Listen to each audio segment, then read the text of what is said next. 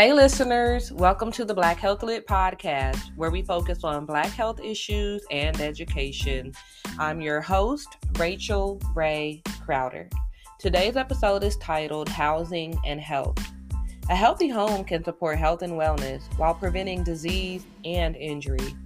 On this episode, I had a conversation with Kathy Hayes, who is a prominent realtor in Columbus, Ohio. We discussed important questions to ask about radon, lead, mold, and more when purchasing a new home. While you're here, make sure you check out the show notes for resources related to today's topic. I hope you enjoy listening to the Black Health Lit podcast and you apply some of the information that you learn. However, I do want you to know that Black Health Lit is not a replacement for the advice of your licensed clinical professional. Tune in, get educated, be inspired, and live healthy.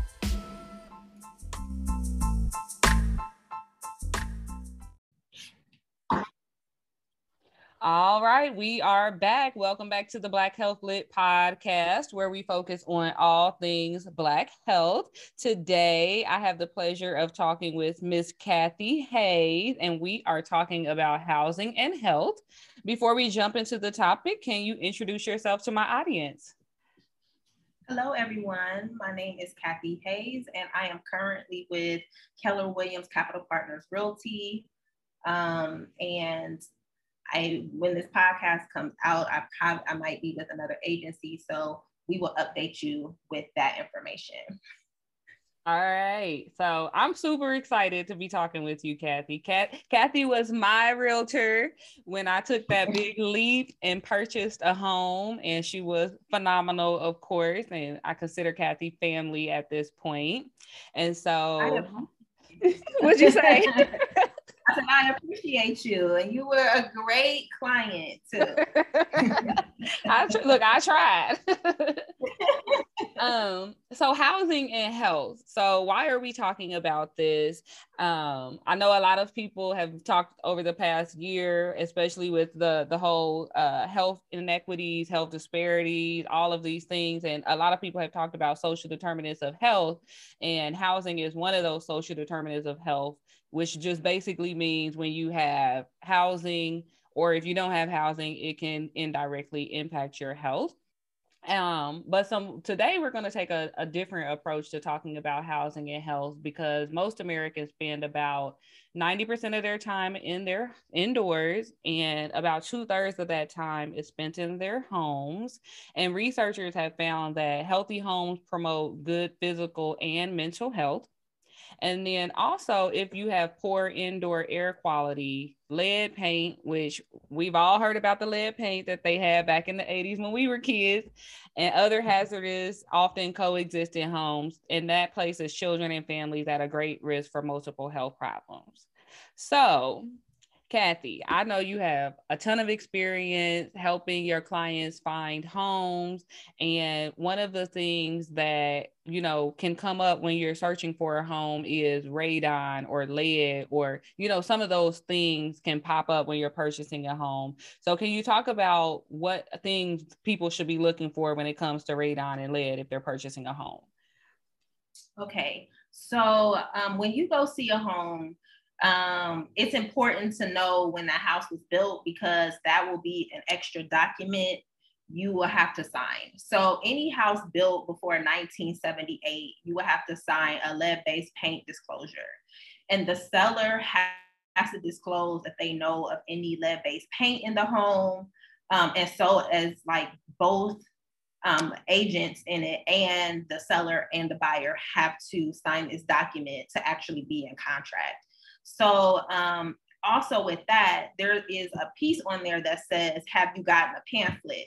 So that pamphlet will explain to you um, what that you have knowledge about what lead-based paint is. Um, lead-based paint um, is known to cause defects in children. Most of the most of the time, children because children are the ones that were putting the paint in their mouth. So, you know, yes. in older homes, paint chips and all of that and kids and pets and everything are putting it in their mouths and then you know then children are having disabilities because they have ingested you know this lead-based paint and just for an example um, the the lead problem that's in Michigan. Um, what city is that? Uh, Flint, Flint Michigan. Yeah.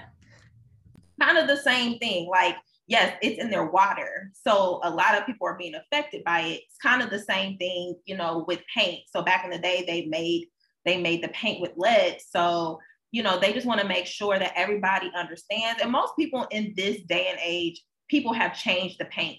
You know what I mean? So it's people have scraped paint off and put new paint on. There's never a really people know about if there's paint, but as a seller, if I've never been, if I've never checked it, then I don't have any knowledge of it.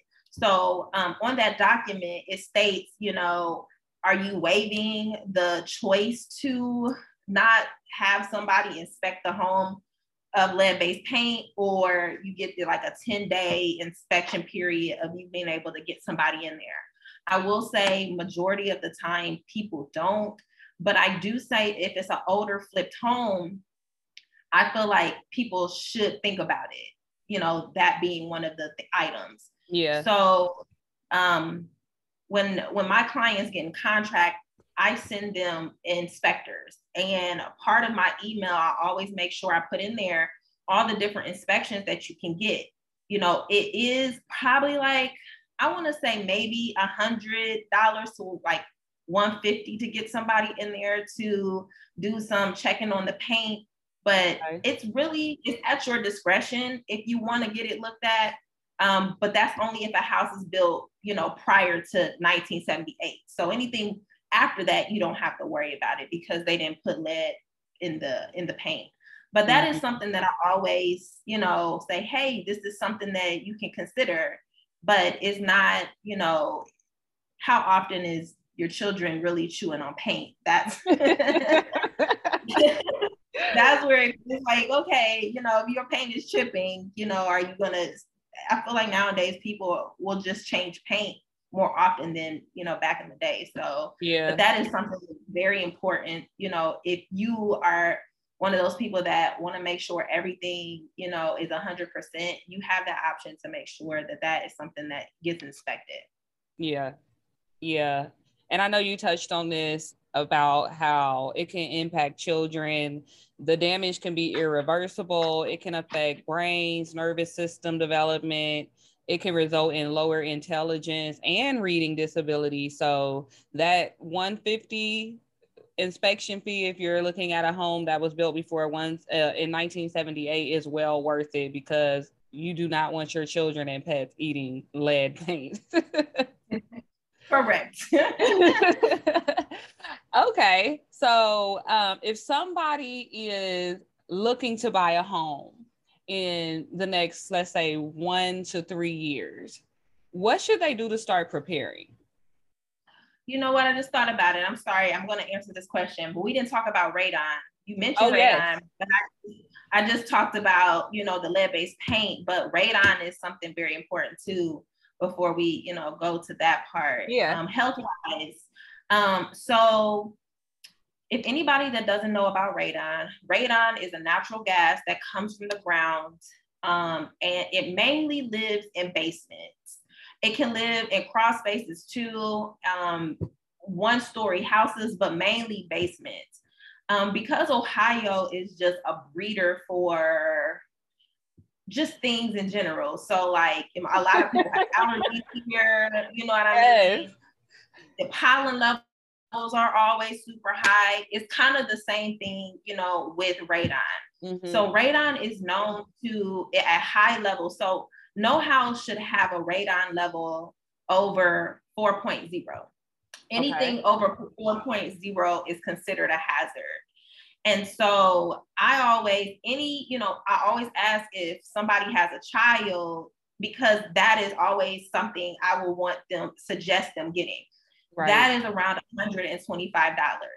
Now, I'm in this market, you know, sellers are not going to pay for you to get it mitigated. So what happens is they uh, inspector will come in, they will put a system in the house for three days and regulate the radon um, movement in your basement. And what happens is like it, the average will go up and down, up and down, and up and down. And then by the third day, they will see what the average is radon levels in your house. Now, I will say in Ohio, and this is just this is, I mean, I am an expert. I am an expert in real in real estate, but I will mm-hmm. say because Ohio is at higher levels, like if it if it comes back a six, it is above a four. Now it's to your discretion if you want to spend $1,500 getting a mitigation system for two points over, right? It's supposed to be under, but right. I don't know the research on two points above. You know, now yeah. if it starts getting in the tens and teens, you know what I mean? I definitely would suggest, you know, getting that mitigation system. But because radon is just it's so much higher in Ohio, I think it, you're always going to kind of run into that where it might be a couple points over a 4.0. But I definitely suggest if you have children to get this inspection. Now, inspections, I know people are like, okay, this is adding up, but you know, 150 for an inspection for radon, 125, you know, for lead-based paint, um, and then your regular inspection is $350. So right there, yes, it's kind of expensive to get all of these inspections, but would you rather spend this money than to live in a house where then you're paying doctor bills higher right. than, than did to get it inspected? So it's just like do your due diligence to make sure that you are comfortable living in a house of one of the biggest purchases you're going to make. You know, you're going to have to spend a little money yeah. to get to make sure you're comfortable, you know, living in uh, in this home that you're about to buy. In a healthy home, and and yes. just to add to that, so according to the EPA, which is just the Environmental Protection Agency, radon is the number one cause of lung cancer among non-smokers. And then it's the number two cause of lung cancer for all people only second to smoking cigarettes. Yeah. So it's yes. dangerous. And that and that couple the hundred dollars is well worth it, like you said, because if you get lung cancer or if your kids get sick and it, it just really is worth it to get those additional inspections when you're purchasing a home. Yes, I would definitely agree. Okay. So okay, before we go so- back to getting ready to buy that home, are there any other like anything uh, in the same vein as lead or radon that people should be concerned with as far as the healthiness of their home environment? Um, I would definitely say like when you are walking into a house, you know, gas, I feel like, you know, in the wintertime, you're using more gas in a house um, just kind of smell, like kind of pay attention to smells when you're walking into some of these older houses or even newer houses. Yeah. You know, just kind of pay attention to certain things because, you know, gas, carbon monoxide yes. is you know, also a killer. Um, I just watched something on YouTube where this lady was an Instacart um, delivery person and um, she was delivering groceries to an older person and usually she says she doesn't walk inside somebody's house, but she was like, he was older. And so she was like, I just felt like being nice that day. And she walked in and she was like, you know, that smell. And I don't know if anybody ever smelled gas, but gas smells like eggs when it comes from like usually around a house area. That mm-hmm. smell, if you smell an egg smell, that's gas. Oh. So she, so she, you know, I guess there's a messenger that you can message somebody, you know, he wasn't the person who who actually got the groceries, it was his daughter. And so she messaged him and sent her son over there and like yeah, there was a leak, you know what I mean? Oh, and I wow. feel like some people just think that oh, it must be something in the air or like outside, you know, something must be stinking up the house, but that's something to pay attention to. Those things can happen all the time and you just wouldn't even know, you know, if you didn't if you didn't even have those examples, you know, of what it could possibly be. Yeah, that's good to know it smelled like eggs because I didn't know that. Yeah, yeah. I did not know that. I, I had a carbon monoxide scare last year with my fireplace. So I called myself, I go to Lowe's, my favorite place. When you when you first yeah. buy your home, you're at Lowe's like every day. buying, buying stuff you didn't even know existed before you bought your home. But I was like, I need a new carbon monoxide detector because I was on the Google, went down the rabbit hole, and it was like, you need one across from your fireplace and you need one upstairs. And I forget the other locations. Anyway, bought these high tech carbon monoxide detector detectors, and it starts going off like a couple days later. And I'm like, oh my God, what is going on? My house is full of carbon monoxide. So I called, did I call the fire department? I think I called the fire department. I called my mom's maintenance man first, all the way in Dayton. And he was like, oh, Rachel, wow. get out of the house. And I'm like, okay. So I go sit on the porch. I call the fire department. The fire department comes. They are like, do not go back in that house. Evacuate immediately. Yes. So they wow. come don't you know the carbon monoxide detector was faulty? It was a false alarm. so I'm sitting on my porch looking stupid. that is scary. yeah, it was so scary. I was thankful that it was a false alarm, but I took that that carbon monoxide detector right back on to the store. Um, but you can never be too careful with carbon monoxide. Never. It'll take you up out of here never you can never be too careful about that you know it's better that you call the fire department and let them decide and yes. verify than yes. homeboy was like hey let me check like you know. Yeah, and you know, some of them firefighters be kind of fine. So I wasn't too mad about it. They came in here with their gear on, they was all big and strong.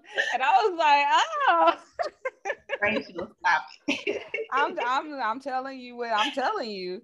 Um okay, but anyway, so that was for mental health that day. But the point is you you should also you made me think you should also have smoke detectors and carbon monoxide detectors in your home. Yes yes those are definitely things you should have. Um something else and we'll get to that. I mean that's it's part of the home buying process but um also mold so mold Ooh. so there's several there's several different types of mold you know what i mean? So you got your regular mold that just happens you know what i mean uh, because of moisture. Yeah. And with that type means that you know you might just need need a dehumidifier to take that moisture out of the air or mold be, can become from can come from like water entering the house maybe mm-hmm. from the mm-hmm. roof or some type of leak of the pipe that's coming through the wall like that is very important you know nobody should live in a home that has mold now you can survive with regular mold it's not good just because those um, the things that it gives off can come inside your body and you know yeah. what i mean? That's when people people are allergic and all of that that can definitely um, affect you in that way. But it's the black mold that you should definitely not live with you know? And that is something that should be inspected. Now if you're buying a home and most homes don't have well most homes will have some type of moisture somewhere. You know what I mean? Like no house is going to be perfect, period. So there's going to be some defect, just like a human being. There's going to be some type of defect. The question right. is, is it worth, you know what I mean, putting more money or whatever else into it? So I always suggest, like in a basement, you know, you mm. can smell if there's moisture down there or not. As soon as you go into a basement, you can smell it. You can. Um, to eliminate some of that, you know, is definitely a dehumidifier to take that moisture out of the air so it's just not sitting on the walls and the you know the ceilings and stuff like that. Um, but if you are buying a home, there's like these, so there's different types when you look at a when you look at a wall, usually the mold that's not as bad is just like you'll see that grayish, darkish, you know, yeah. color. Yeah. Right. You'll see that. But black mold usually is like these little circles that are like little sprout of circles that are mold. Mm. That that is where you need to like you gotta cut, you know, that part out of the wall. Like you, there's a whole situation that you need to mitigate for that. So okay. I definitely suggest that you know you get a professional to do that. You know, Yeah. Um, a lot of people try to get rid of mold by by themselves. Now, like I said, there's different types of mold. Now, if it's just like the surface mold, yes, you can get stuff to mitigate that yourself, but you want to make sure that it's hundred percent gone. Mm-hmm. Um, if, if it's just the regular mold, if it's black mold, like you need to hire a professional for that. Do not get, don't you do that by yourself and then you get yourself because you're not taking the right precautions to yeah. get rid of this. And I've had, you know, an, a definitely an issue with clients not paying attention, you know, when I say certain things. Um, yeah. Older houses, um, a lot of older houses have, they'll finish a basement, right? And you wouldn't know because it's behind the wall. Now, Ooh. when most most most basements are finished, there's a certain way that you need to finish it. That's why you shouldn't just get any type of contractor to just you know finish a basement because you need to make sure that that it is very insulated and secure within the two between the two walls so that there's no moisture in there creating and then it's creating black mold. Yeah. The longer mold sits, the worse it gets. And that's when it turns into that black mold. And I've had a client before and I went to a basement and it was um it had those wooden panels. Yeah. And I was like, those wooden panels make me nervous. I was like, I really think that you should, you know, look further into that. Like I smell a lot of moisture down here. There's carpet down here. Like I just think you should, you know, look further into it. Well, he got his own inspector. It was an inspector that I personally know. Like I'm going to give you somebody that I know to be yeah you know, a good inspector. Like they're a regular inspector is not going to tell you if it's black mold or not, but they're going to tell you that if they see if they feel like it's mold, and yeah. then they're going to tell you to get a specialist. Well, in this report, it didn't really say, you know what I mean, suggested, although I suggested it. Months later, like maybe a month or two later, like everybody was sick. Like they were throwing up and you know what I mean? And um yeah they had to they called somebody to come in and check it after like you know called a black mold person inspector to come in and the, the whole basement was filled with black mold and that's why they were sick and throwing up oh and God. they had to stay in a hotel for like a month because they couldn't stay in the house like those i forget what it's called but it releases something in the air especially uh-huh. once you start once you start touching it moving it around um, so that's when it starts really affecting you. But listen to your realtor when they tell you, yeah, you know what I mean. When they tell you to do something, it's it's not just to tell you. It's it's really to help you out. Right. So that is something that I would definitely say. Those are the top three things that are important. Well, four things, which would be um, radon. Make sure you know if you have a basement um, and you have children, and it can affect adults too, but mainly yeah. affects children. Um, radon, um, then you have your lead-based paint. You can't get past that. That's a document you have to sign for. Yeah. And then you have your mold, and mm. then you have your um, gas that you need to pay attention. to. So those are the okay. those are the main things health-wise in a house that are important to to make sure that you get looked at. Okay. Good to know. And I did a real quick Google search because I was drawing a blank as well, and it's called spores. So spores, spores released, yeah, into the yeah. air. Um, and when they are inhaled in large numbers, they can cause adverse health effects, especially if you have asthma or a weakened immune system. Yes. And they are toxic. Yes, yes, yes. This whole family was sick. for, for days. that is horrible. All right.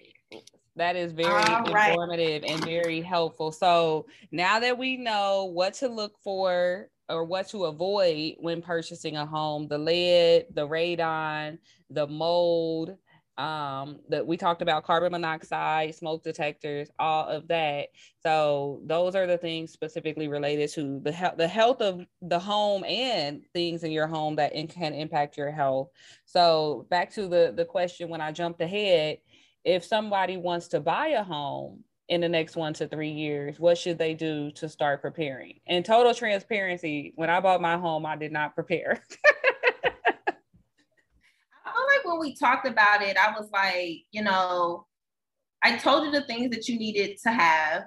And then, I mean, but it wasn't, you weren't in a bad shape. You know, some people can mm-hmm. just go and just get the items that I tell you or the lender tells you that you need and be fine to go into it. But some people um, will need to know like what credit score they need to get up to or things that your lender will say you need to pay off to get to a to get to be able to purchase a home at this price, you know, that type of thing. So yeah.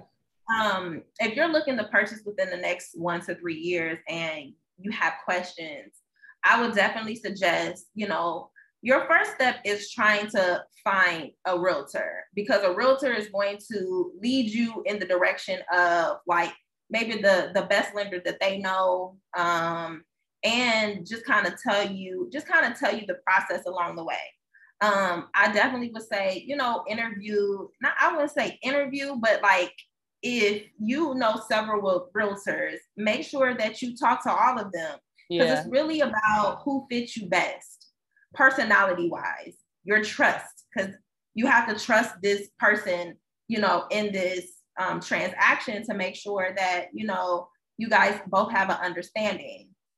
And so, you know, that's your first kind of step is kind of looking, you know, looking for a realtor. And then that realtor can maybe then lead you towards the, the direction of um, some lenders. So when it comes to lenders, um, there's several different loan options that they can give you. Um, the main three options that they will tell you about is FHA loans, conventional loans, and um, VA loans. Now, a VA loan is only for people who have um, served our country. So they um, are the only people that can get VA loans, and they have to have a certificate.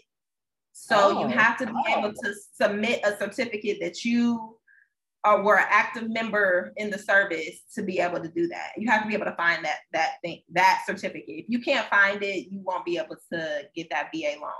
Okay. Um, a VA loan is for is zero down, so they don't have to bring a down payment to closing.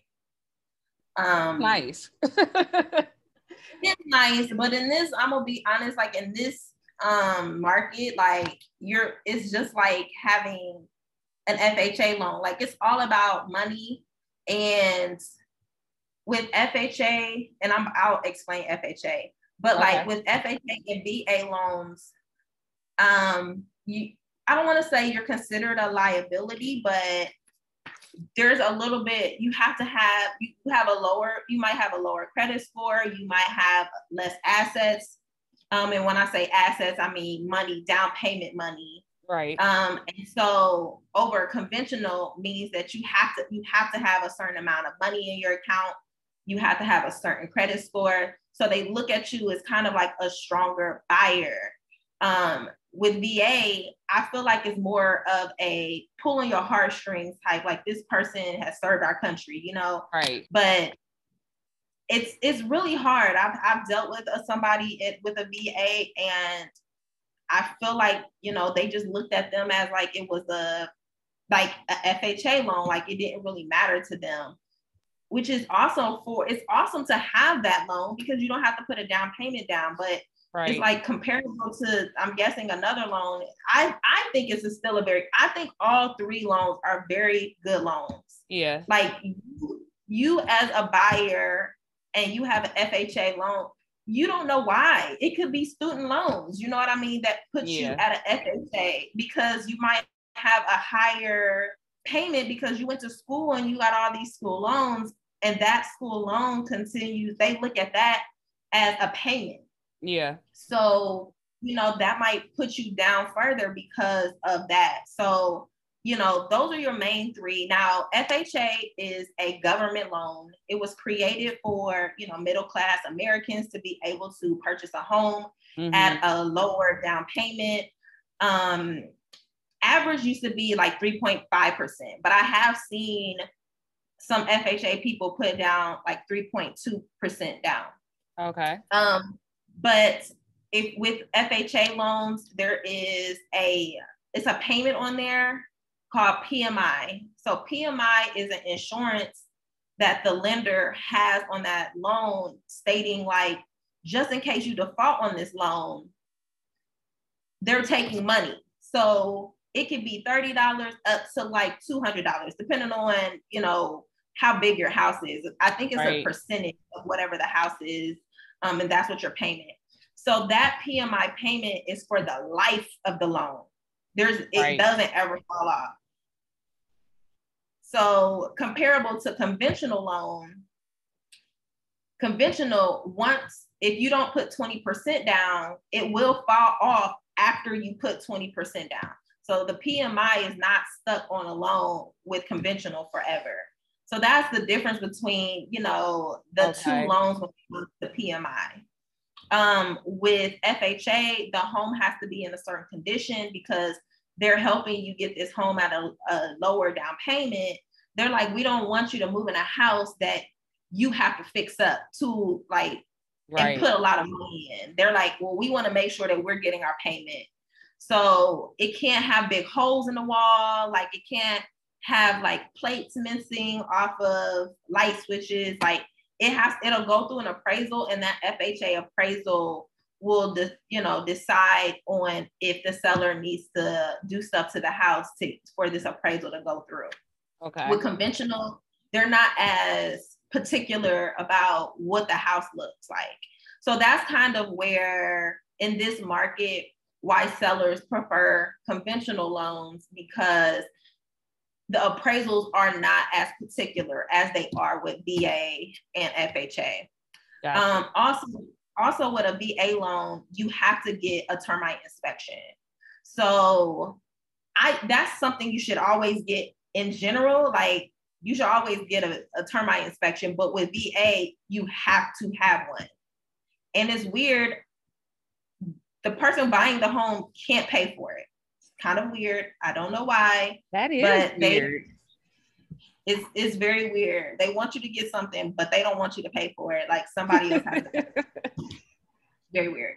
Um, so these are those are the three main ones. Um, I would suggest if you can in this market, definitely try to get a conventional loan to be able to really be able to fight in this market. But if you can't, it's fine. You know what I mean? Yeah. Like you might have to, you know, finagle some other things to try to get that that seller to look at your um your offer, but it, people are getting people are getting homes with FHA loans all the time.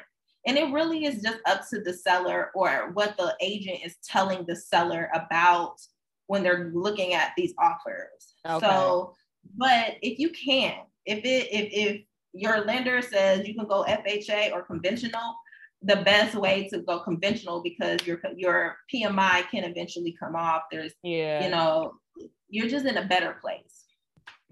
So after you are pre-approved, um, then the agent is able to set you up on a search within that pre-approval amount. Mm-hmm. So you would tell them like, you know, I want to be in this area with, you know, this, how many rooms, bathrooms, I need a fence, you know, all those things. And I need a bathtub. I was so, serious yeah, about that bathtub. yes, you wanted that bathtub, and it's that's when I realized that a lot of these masters do not have bathtubs. Yep. yep. they do not. I didn't realize that until we started looking for homes, and you're like, okay, this bath, this master only has a shower. Yep. Um. Oh, I didn't. I just thought about it. I didn't mention it with conventional uh, first time home buyers um, and some lenders can do 3% down. So conventional is 5%. Okay. Can 5% and up. But if you're a first time home buyer, some lenders will be able will allow you to put 3% down. So I would definitely suggest, you know, if you're a first time home buyer, ask your lender about that. Okay. Um, and so so now that you're on a search, you should get, you know, these listings every day. Um, and then when you see something, um, you definitely should hurry up and contact your realtor because these homes are going fast. They are. They're going really, really fast. so in um, so once you know you see a house you like, you and your realtor will walk through it and you know make sure it's safe enough and it has all the things that you're looking for. And then once it's accepted, like there's a whole contract. Um, there's a, several different contracts that you will sign to be to be able to send in an offer. Um, different agencies will have you sign different things.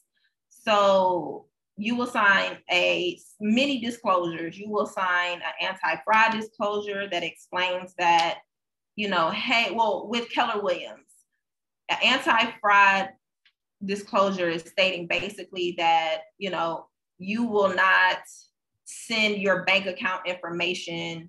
If you ever get an email from me asking about your bank information or any personal things, then it's not me and that my email has been hacked. Yeah. Realtors don't need your personal bank information. We don't need your social security number like the title agency or the lender might need those things, but I shouldn't personally need those things. So if you get an email from me asking that, most likely I've been hacked. Yeah. Then you have the consumer guide to agency um, document that states like what you're as a realtor, what I'm able to be. I can be a buyer's agent, I can be a seller's agent, I can be a dual agent. Dual agent means that I am the only realtor in that transaction working with the buyer and the seller. Now, with that one, is basically stating that um, I can't give any information to either either oh, party. Wow. I can't have a bias because I'm kind of just here doing the paperwork. Yeah. They have to figure out these things on on their own because I can't help either party. Okay.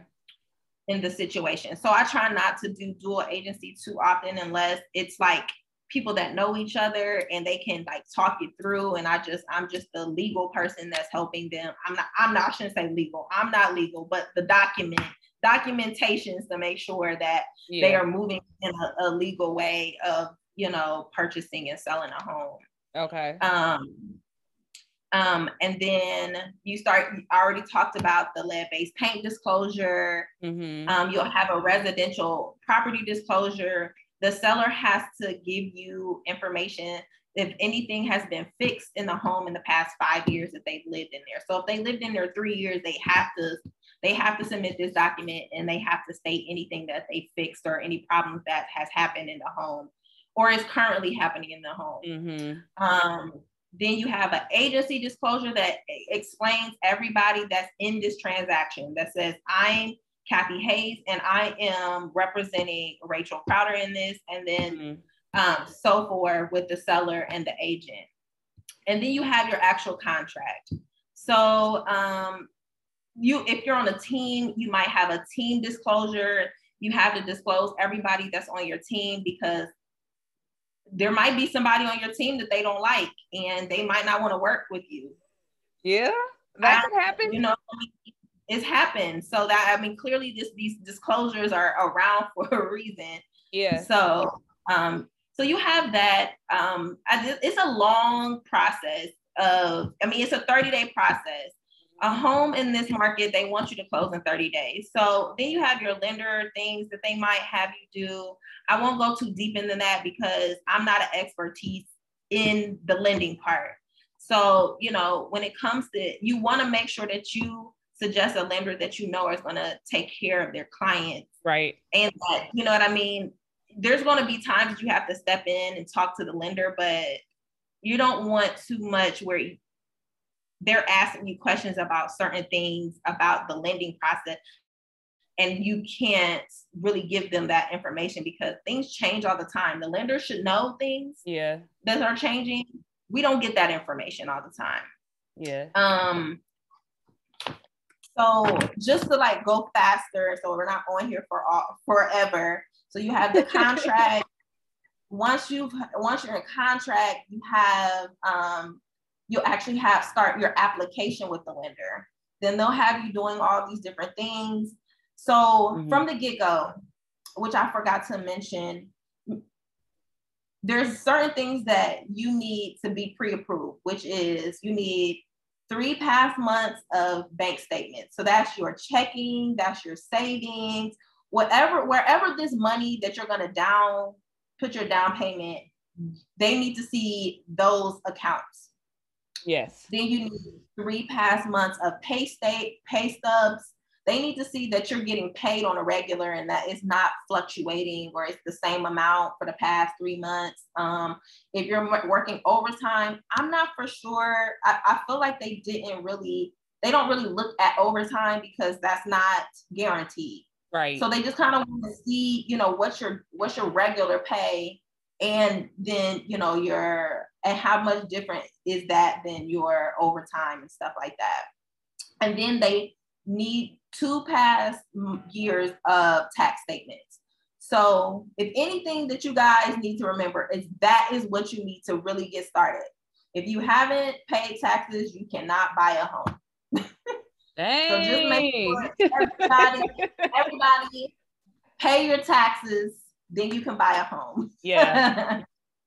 that makes sense. So, I hadn't thought about that. I mean, and when you think about it, it's like if you owe the government, why is the government going to allow you to buy a house? Right. Right.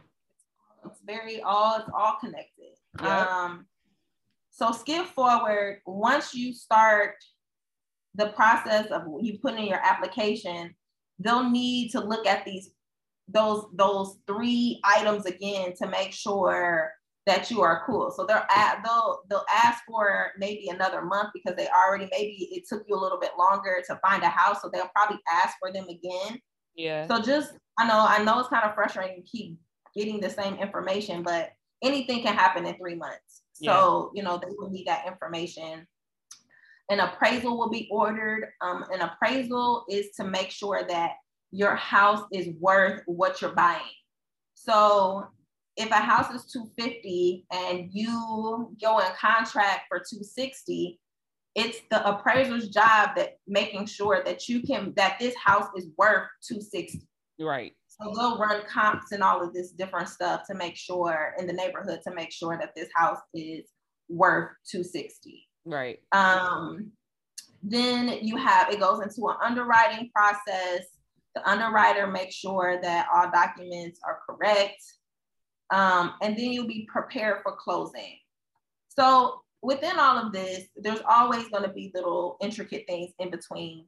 And yeah. this is where your road, you know, helps you kind of navigate through it. But it's a 30 day process. It goes really fast, right? Like um lightning fast. Once you're in contract, it's like it speeds right by you. So yep. um just be prepared to like, you know, be ready to work. You know what I mean? Buying a house, and I don't. It, it, it's a fun, it's an exciting time in your life. It's going to be one of the biggest purchases that you make. But yeah, you know, don't be so nervous. A lot of people are nervous, but if you just if you have bring everything that people ask you for, you'll be fine. You know? Yeah. Um, I'm trying to think of anything so that I'm not taking up all the time because this, like I said, oh, time. okay. A couple things, a couple things I want to highlight that you shared. So make sure that you paid your taxes. make make sure that you you are, have had a reality check with your debt. You talked about student loans, so understand you know what what is your debt. Get that under control make sure you have your budgets in place. Make sure you have found a good realtor so that they can guide you through the process. That's what i kind of captured so far from what you shared. Yes um and just to touch base on budgets and all of that. So just because you are given you know $400000 you know right. pre-approval that might not be what you're comfortable, you know, buying, you know. So as a realtor, I ask like, what is your comfortable payment a month? Because what your comfortable payment a month might not be what your pre-approval is for. Right. And so I'm going to make sure you stay in your comfortable payment because nobody wants to be house poor. Like you don't want to have to give up trips because you're gonna be stuck in your house paying yep. for a house. Yep. Um also with I didn't mention credit score. I mean, things have changed because of COVID. You know, it used to be like with FHA, it used to be maybe like a 640, maybe a little bit lower for other people. I want to say it's like a 660 now to okay. even or 680 to get, you know, to be able to get pre-approved. Um, for conventional, I definitely believe it's in the 700s to be able to get pre-approved for conventional. So credit score is very important, you know, to and your debt to income is yeah. ratio is very important. Um, so they want it to be a certain amount. Every payment that's a credit card or your, you know, car payment, they look at that. And the, what you make is based off what, you know, your debt to income and then it that decides how much of a house you can buy. Yes. So the more money you make in payments, the less house you're going to be able to buy. Yep. So just keep that in mind. Try to keep your debt in line. Um, when you're purchasing a house, I will scream it to the top of the mountain. Do not buy anything major. Don't buy a car. Don't yes. go buy furniture do not do not co-sign for anybody on a car or credit card. I am screaming this because i've had so many clients be like oh i'm in contract now. I can go buy furniture. No, no. you cannot. With cash with your cash if you have cash to do so but do not use your credit card and swipe it because you might not be able to buy a house now because you bought a couch. Yeah because you could be so close that it can take you over where it's saying you now can't afford a house of your credit because you bought, you know, fifteen hundred dollar couch. Yeah. And now it's like, oh, sorry, you changed your debt to income, and it says that you can't purchase a house. Yep. This has happened several times. That is a major is key. I know when I was in contract, I was like, okay, just be still. Don't do nothing. do not do anything major. I know everybody wants to move into a house and have brand new furniture. You can right after you close. Yep. Leave the building and go buy your furniture oh my god. Yes people do people do that. They start going crazy girl. Home goods marshalls value city ashley and now you don't have a house to put all that new stuff in. Yes. Um and while we're on the money part so money that you just need to have saved up. So we've already talked about you know inspections. Mm-hmm. we already talked about your inspection is going to be you know around if you got all those things that I'm talking about, like lead-based paint, you know, radon, your regular inspection, you get a termite inspection. Definitely always get a termite inspection. That's at the top of the list too. Um, set aside money for that. It might be eight hundred dollars. Eight. I rather you pay eight hundred dollars knowing that you're getting the house that you want than to not invest in it and then now you're in a house that you don't want and yeah. you know and you could have avoided that you know $800 ago. Yeah. Um rather spend $800 than $200,000 oh yeah. Um so also money that you have to think about is an appraisal. The appraisal is something you pay on your own. So that's um, around a hundred like $450 to 500 yeah. Um, and also um, you will have an earnest money deposit. So an earnest money deposit is a goodwill deposit stating that you really like this house and that you're willing to put money down on it. Yeah. You will get it back if you follow the contract. You have two times to to be able to get out of this contract and most likely get your money back. And I say most likely because it has to be mutually signed by the seller and the buyer to get your money back. Okay. Um, but most sellers will like if you're in inspection. So one time to get out of the contract is inspection period. If you go through the inspection and it's terrible and you're like, I don't want this house, as long as you turn in your termination of contract within the time period that you can, you'll be able to get your money back but it does have to be mutually released by the seller. Like the seller still has to sign for it. We always pray that, you know, there's people in the world that's like, oh, let's just get out of contract and move to the next person. Yeah. You will have people who will be jerks and be like, I'm not signing that paper. Oh God. Now, there, I mean, it's but you get that money back, it's just in two years. It'll stay in an account for two years. And once that two years is up, that money is released back to you.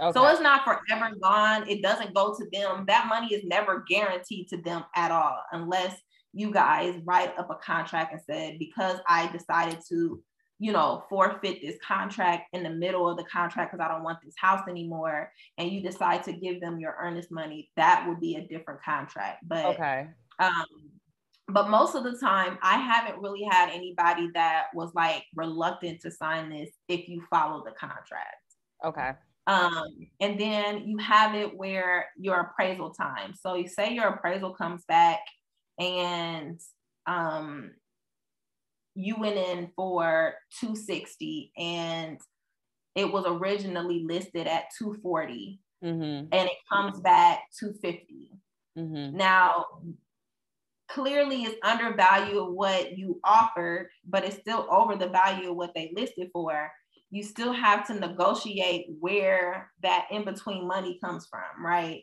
Right. So it can, the seller can say, we're fine with just taking the 250. Or they can say, we need you to bring a certain amount. We need you to bring the whole amount. Like anything outside of what is appraised has to come from your pocket. Like a buyer's pocket. That's outside of the down payment, that's outside of closing costs, all of these different things. Now, if you guys can't come to a mutual agreement on how that in between is taken care of, that's when you can terminate the contract. Okay. So that's two times. Inspection can, and appraisal. Yes. Okay. That you can, that you can get your money back or that you can, you know, terminate a contract without really being penalized. Okay. Um, or if something just happened, you lost your job. You know what I mean? Most people yeah. understand that. Like, I lost my job. I can't afford this house anymore. You yeah. know, most people will understand and they will give you your money back. But, yeah. you know, it just has to be a good reason why. You can't just back out of a contract. Right. That's how I got um, my house. Remember, it was in yes. contract and then the guy didn't get the job that he thought he was getting and then i was like kevin it's back it's back. I want it i want it. Yes, we fought for that house. We had seen that. We had wrote like two contracts on that house i feel like. Yes.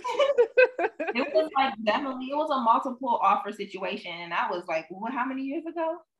That was 20, 2019 yeah and that wasn't even that bad. I think maybe it was like you were up against like three other people, and this yeah. market is like seven to ten people. Oh God, I'm offering on a home right now. Oh my God. Um, yeah. So you know. Oh, and then I feel like those are the one more money thing that you have to think about is close, closing cost.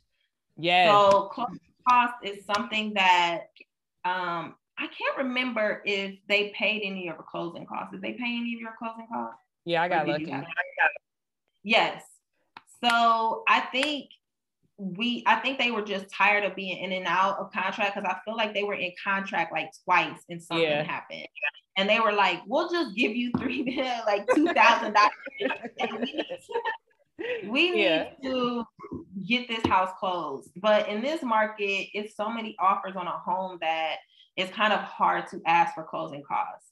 So the average closing cost, city of Columbus, is 4,000 or 3,500 to 4,500. Okay. So that is something that you will have to bring out, you know, extra to the table. So, you know, you have, so now when you're thinking about all the things that you have to think about when buying a house, you have to think about all the inspection money. Mm-hmm. You have to think about the money, although you get the money back for the earnest money deposit, but that does have to be given within a certain amount of time, whatever it says on your contract. Yeah. So it says in the contract, it has to be given three days after acceptance. Then you have to submit a certified check or a, a money order or something to wherever they tell you that it needs to be sent to. Um, but you do get that back at closing. So once mm-hmm. if you follow the contract, you get it back at closing, and most of the time they use that as like your, you know, part of your closing costs that okay. you have to bring. Then you have, you know, you pay for your appraisal. Then at closing, you will bring your down payment, you will bring your closing cost, and anything outside of what you agree for the appraisal gap, if there is an appraisal gap or something that you decided that you would bring towards yeah. the, you know, to the table. So those are the things that to think about money wise when you're thinking about buying a home. Just, you know, calculate the money that you are comfortable, you know, yeah. bringing. So if, you know, if your house is 200 and you know, $50,000 and you are, you know, conventional 3%, that means you're bringing $7,500 plus an extra, we're just going to say 45 for closing costs. We know the initial what you have to bring to the table is $12,000. Yeah. That's what you have to bring to the table just to close it yeah. outside of you know your $800 for your inspection. So right. those are things to think about when you're buying a home. Like if you don't if you know the houses that you're looking for is a $250000 home make sure that you have saved up you yes. know $750 because that's the amount of money that you're going to have to put down. Yeah. There are down payment assistance programs called OHFA with lenders. So there's different OHFA programs that you can use. I think they're very good programs if you need them. Okay. And I say if you need them. If you have the money and you just don't want to spend it, I don't suggest that. Okay. I don't suggest it because in the long run, like your interest rate, there's not a lot of free money around. There is free money. Some people will run into it um, there are some programs out here that if you live in a certain area that they're trying to build up, they will give grants to. Yeah. But you have to be okay with living in certain areas to get those grants.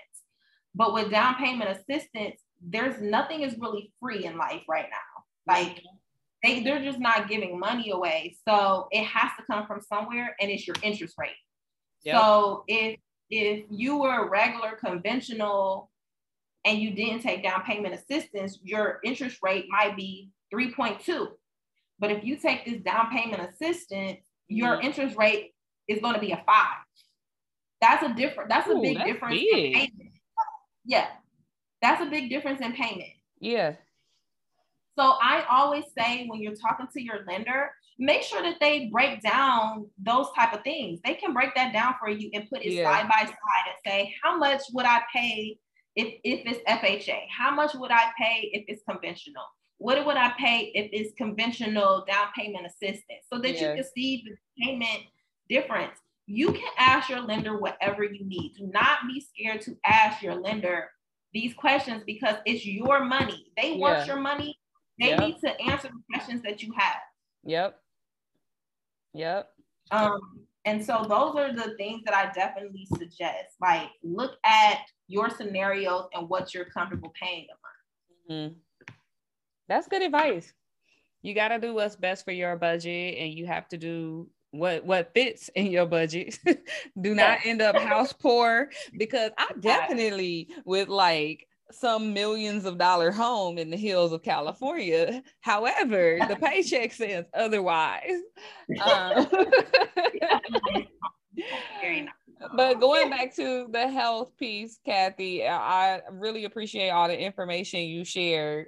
Um, before we close out, I do like to ask all of my guests a wellness question and or two. And the first one is what does wellness mean to you?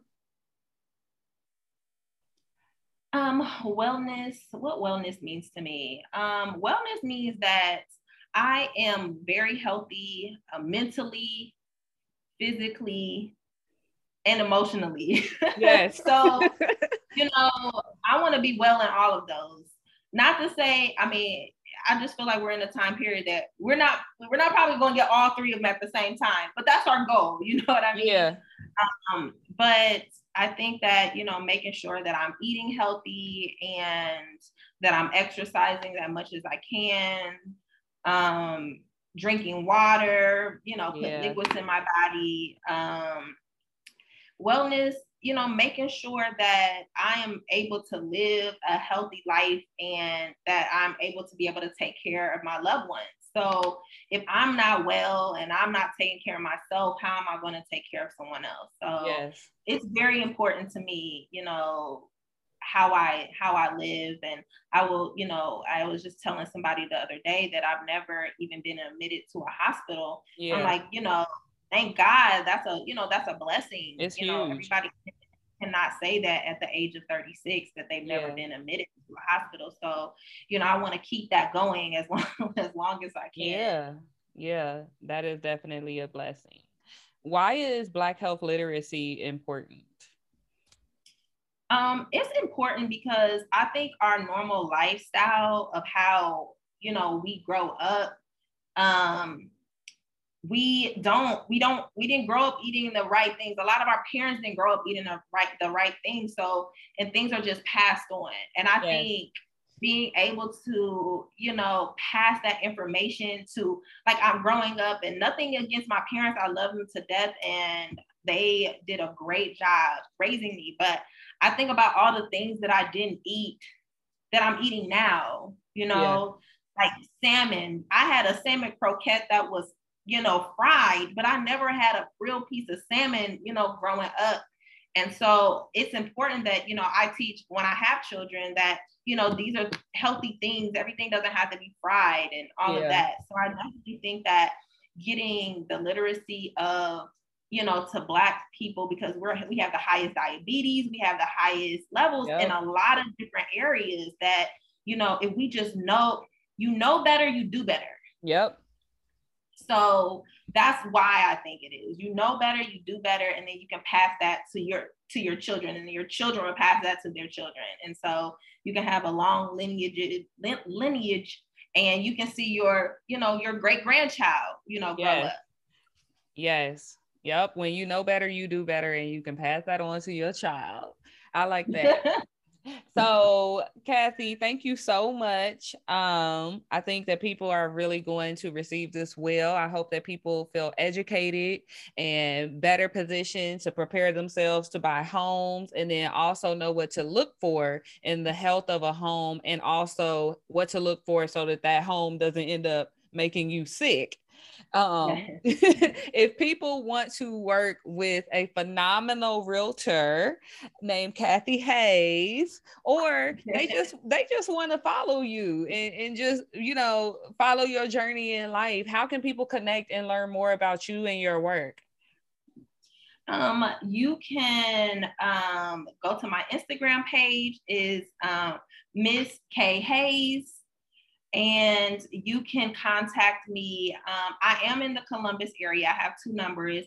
Um, I suggest that you just dial my direct 937 number 937-266-3603 or you can contact me on 614-427-2742 i also um, check my email very regularly which is kathy.hayes at kw.com um, and that's K-A-T-H-Y dot H-A-Y-E-S at kw.com.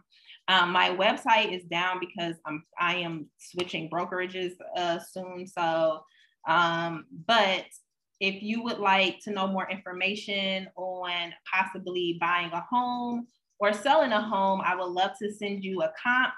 Um, we could talk about, you know, what's selling in your area and get your house on the market because it is a seller's market. Yeah. Um, sorry, sorry. but you know, unfortunately, it, it sucks to be a buyer in this market. But that means the economy is actually doing well when it's a seller's market. When yeah. it's a buyer's market, that means people are losing jobs. And I mean, people always are like, "Oh, I can't wait," but like the reality is, is if it if if if it's a buyer's market, it's usually the a bad sign. The economy not not that well. It's a bad sign. Well, thank um, you so much. Oh, and your i and your IG is Miss K A Y Hayes um, yes. if people want to follow you there. So thank you so much. I will put all of the links and your contact information in the episode description so that people can find you and get ready to buy their homes, eh, their healthy homes, and yes. be healthy in their home. So again, thank you so much, Kathy. It's been great. Thank you for inviting me to your podcast this is i think they're really good. I'm, I'm so excited for you. I'm excited that you're definitely getting the word out to the black community about several different you know health issues and um and that is something we definitely need. So i can't wait to see what what you have to offer this year. Thank you kathy. Welcome